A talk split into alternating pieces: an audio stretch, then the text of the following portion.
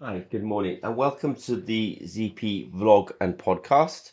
So we do this vlog and podcast um, every Sunday at eight A M London time, and it's just a really wrap up for the news for this week. So if I was to jump into it, um, we put some images up this week um, on the Z P website.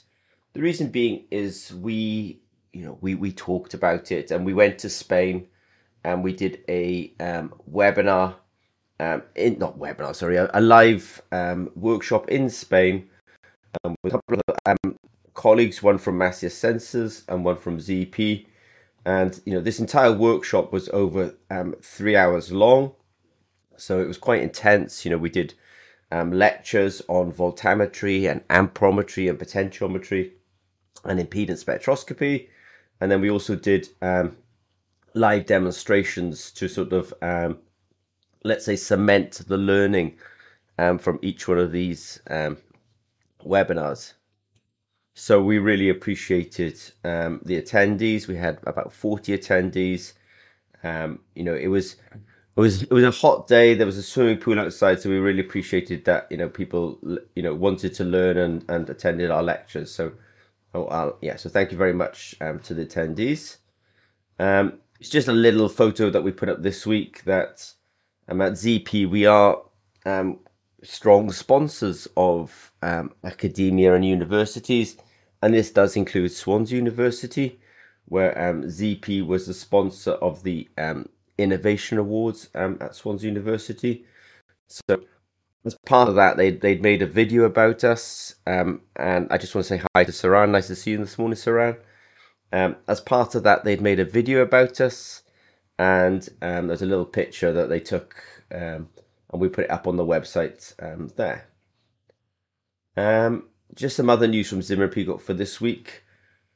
We had a very busy, um, I would say almost webinar this week regarding um, questions that are coming from the Z P Developer Zone webinar. So every Thursday at eight A M London time, we do this webinar specifically for sort of members and questions and people asking technical questions, and one of the questions that had come up was regarding um, field effect transistors versus versus of let's say impedance sensors.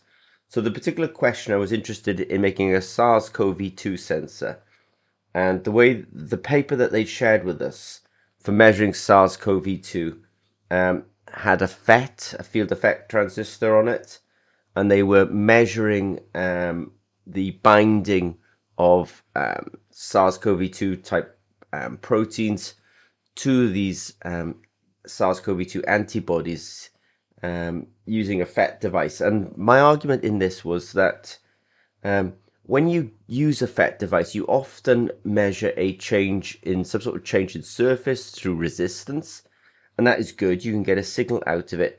But in um, In, let's say, electrochemical biosensing, there's, there's at least two properties of a surface you can measure.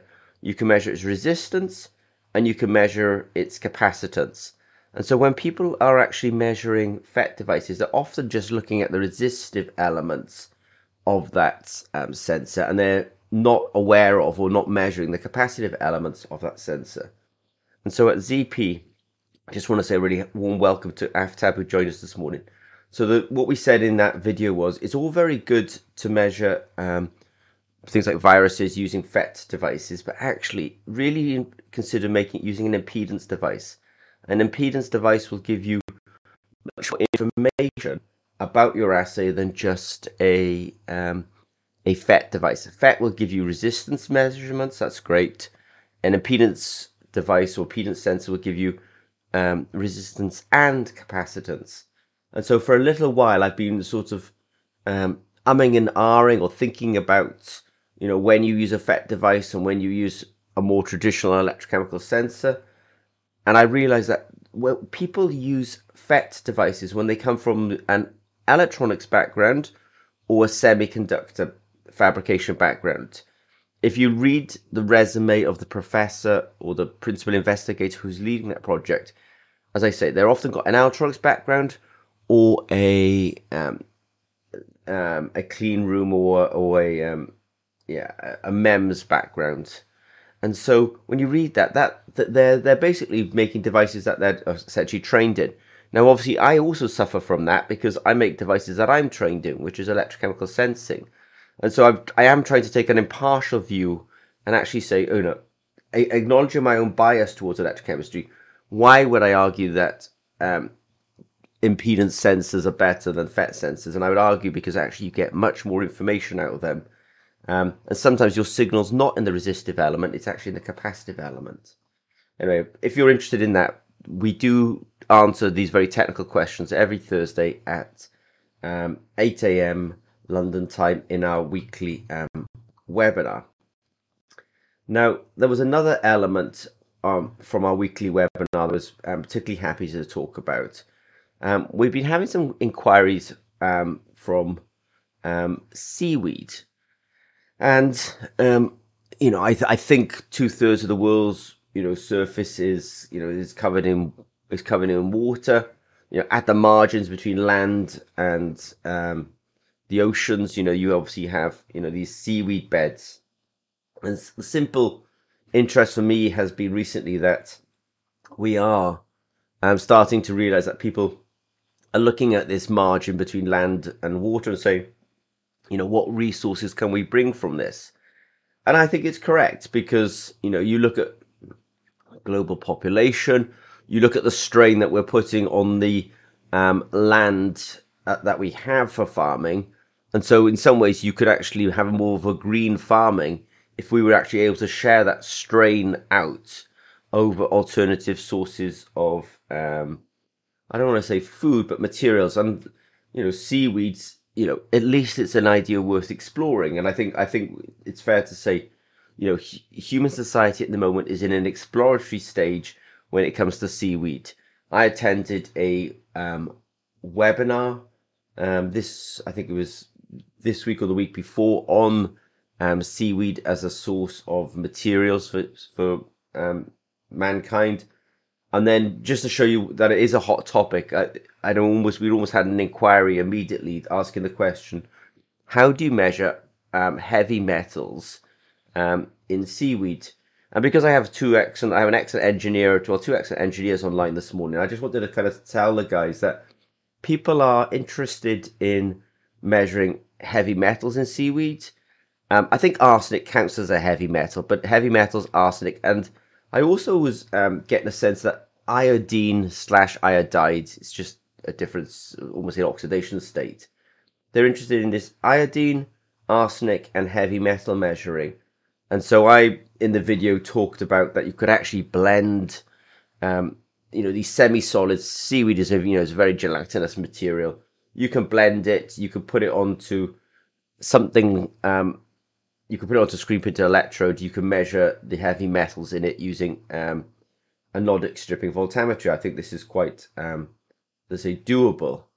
Um, and I was also then expanding the idea that actually we could take our sensor rods that were originally developed for nitrate sensing, put those in the water and actually constantly measure the um, heavy metal, arsenic and iodide um, or iodine concentrations um, in the seawater itself. I was also saying in the video, that's pretty tough, you know, putting anything in a marine environment. I think it's one of the, you know, most corrosive environments um, you can have. Um, I'm sort of thinking, I'm laughing to myself at the moment, you know, you've kind of got, it's it's wet, it's salty, um, you know, there's often strong sunlight, um, you know, there, there's obviously the wind, you know, there's the fact the water goes up and down. I mean, it's, you know, it's one of the, um, one of the most extreme environments. So what I said in the video was, it's actually quite achievable, I think, to be able to measure heavy metal content in the products themselves. I would call this a, like a point of need testing. You'd have the seaweed, you'd have to probably blend it. You put a, you put some of that slurry onto the sensor. We can make a, a point test on that slurry and, you know, give you some answers back. Obviously, the second one, putting the sensors into the environment and monitoring the environment. No, that's really quite um, tough. Um, But we did talk about that in the video this week and um, no, in the video in the Z P Developer Zone webinar this week. We also had an interesting inquiry um, about a um, molecule called E E two. I think E E two is, is linked to um, fertility control um, and it's getting into the water environment. So with that, we just said, look, you know, it's you could probably make another um, an impedance electrochemical biosensor. So it does make me laugh, because we'd had this sort of question about SARS CoV two, and there I'd argued make an impedance electrochemical biosensor, and then the next question was E E two, and the answer from the literature was make an impedance electrochemical biosensor. Um, this might be um, interesting as well. I was quite pleased with this. Um, Zimmer Pigot, we attended a um, conference this week in Loughborough. Um, it was a very Um, PhD-centric um, conference, because you know um, the speakers were basically people generally doing a PhD in electrochemistry, um, primarily I would say from the U K um, and a little bit of Ireland, and they were presenting on their research, and we were obviously exhibiting. But because we were able to sit in the audience, um, we were able to actually you know ask um, questions and get our answers back, and it was actually quite interesting, and I.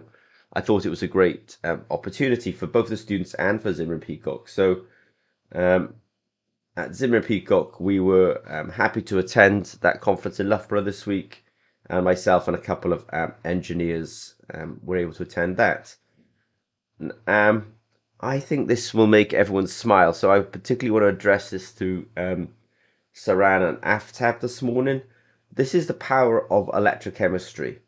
So we'd had an inquiry. Um, an inquirer wanted to measure some active materials in cough drops. Um, and so depending on whether it's cherry, original or extra strong, the cough drops have different concentrations of these active materials. Um, many organic molecules are actually electrochemically active. Traditionally, analytical chemists will will will look at these kind of organic molecules by absorption spectroscopy. Um, we have these kind of spectrometers in our own labs at Zimmer Pigot, but it's not always easy to make a in-field absorption spectrometer assay. You have to make sure that the sample is clean. You have to um, exclude ambient light. So whenever I see a real world need for a low cost point of need device, I say, all right, let's use electrochemistry. So we knew that these these um, different flavors of sweets, be it cherry original or extra strong, had different amounts of active materials in them. And we knew we were going to try and test it um, using electrochemistry. So what we did is we took these sweets, we dissolved them in buffer, and we have a little image on the website of that. And you can see, if you're watching the vlog, that they're different colors, and they're basically reflecting the color of the sweets themselves. And then we actually did the electrochemistry or voltammetry on these different solutions um, and got very dis- different voltammograms. And the voltammograms are, you know, um, the extra strong, the cherry, um, the original. Actually, the voltammogram peaks are proportional. You know, you would intuitively think that if somebody was going to give you an extra strong, that it would have more active materials. Well, the answer is it did. It gives us by far the most intense voltammogram. So we could sort of intuitively see that actually electrochemistry was measuring the active materials in this complex matrix. And it's a power of the science that you can take a sweet, um, you can have an instinct that, you know, it essentially is going to have different electrochemical signatures depending on the flavors and what the amount of materials they put on it. We dissolved it in uh, aqueous buffer. And that's important because, you know, you don't want to be giving people harsh organic solvents, especially in a food type application. And, it's, and generally, you know, organic solvents can be a, a health risk to people, you know. So, no, we took a sweet, put it in a water buffer, let's say, um, analyzed that and got very distinctive um, voltammograms. And what we ended up um, doing with that is we used our accelerator platform. So this is a, an important thing now that we have such a, if somebody wants to, for example, measure saliva, uh, sorry, glucose in saliva, um, we could do a proof of principle for that very easily um, because, you know, so for example, what we would do is we would um, take the saliva, spike it with known amounts of glucose, and use our Z P accelerator to measure the sample, send the data to the cloud, and then we could actually analyze it. Now, I'm saying that because then in this case, somebody wanted to sort of have a way of um, categorizing or understanding their cough drop. Well, in that case, take the cough drop, dissolve it in buffer, put a drop onto the sensor. We analyze it and send the data to the cloud. So we have that immediate ability to go from essentially idea. We can execute the idea and we get the data onto our Julie cloud really quite quickly. And so it's a very, let's say, accelerating way of doing um, science. It's probably worth saying that actually we, we often do these kind of proof of principle projects, and it's probably worth just saying that, you know, I mean, you know, we, we can do most things for about twenty-two thousand euros. Um, and we call that our, essentially our Z P accelerator. Um, at least we can do what's called a proof of principle on that. Um, so that was fun, um, and it works. You know, that's always, it's always a good thing. Um, just a little bit of fun, really. We haven't actually released a new sensor in quite a while. At Z P, I would definitely argue that we have the world's widest range of commercially available biosensors on the market. And um, one of the sensors that we've put out this week is actually malic acid. I think malic acid um, appears a lot in the food and beverage um, industry. And so we do have a new sensor for that, so that um, if people are so interested and they need to do some proof of principles, they can buy some of these um, malic acid sensors um, from the Z P website.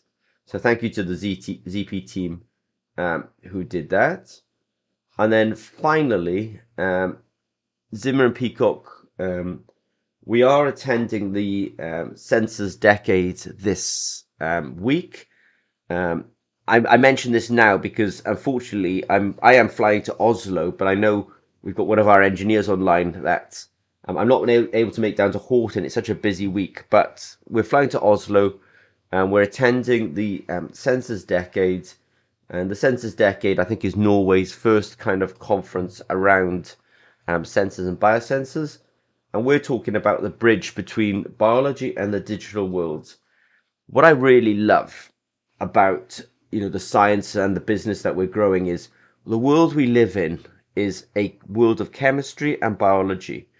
Um, you know, the materials in your cough drop are, you know, chemical.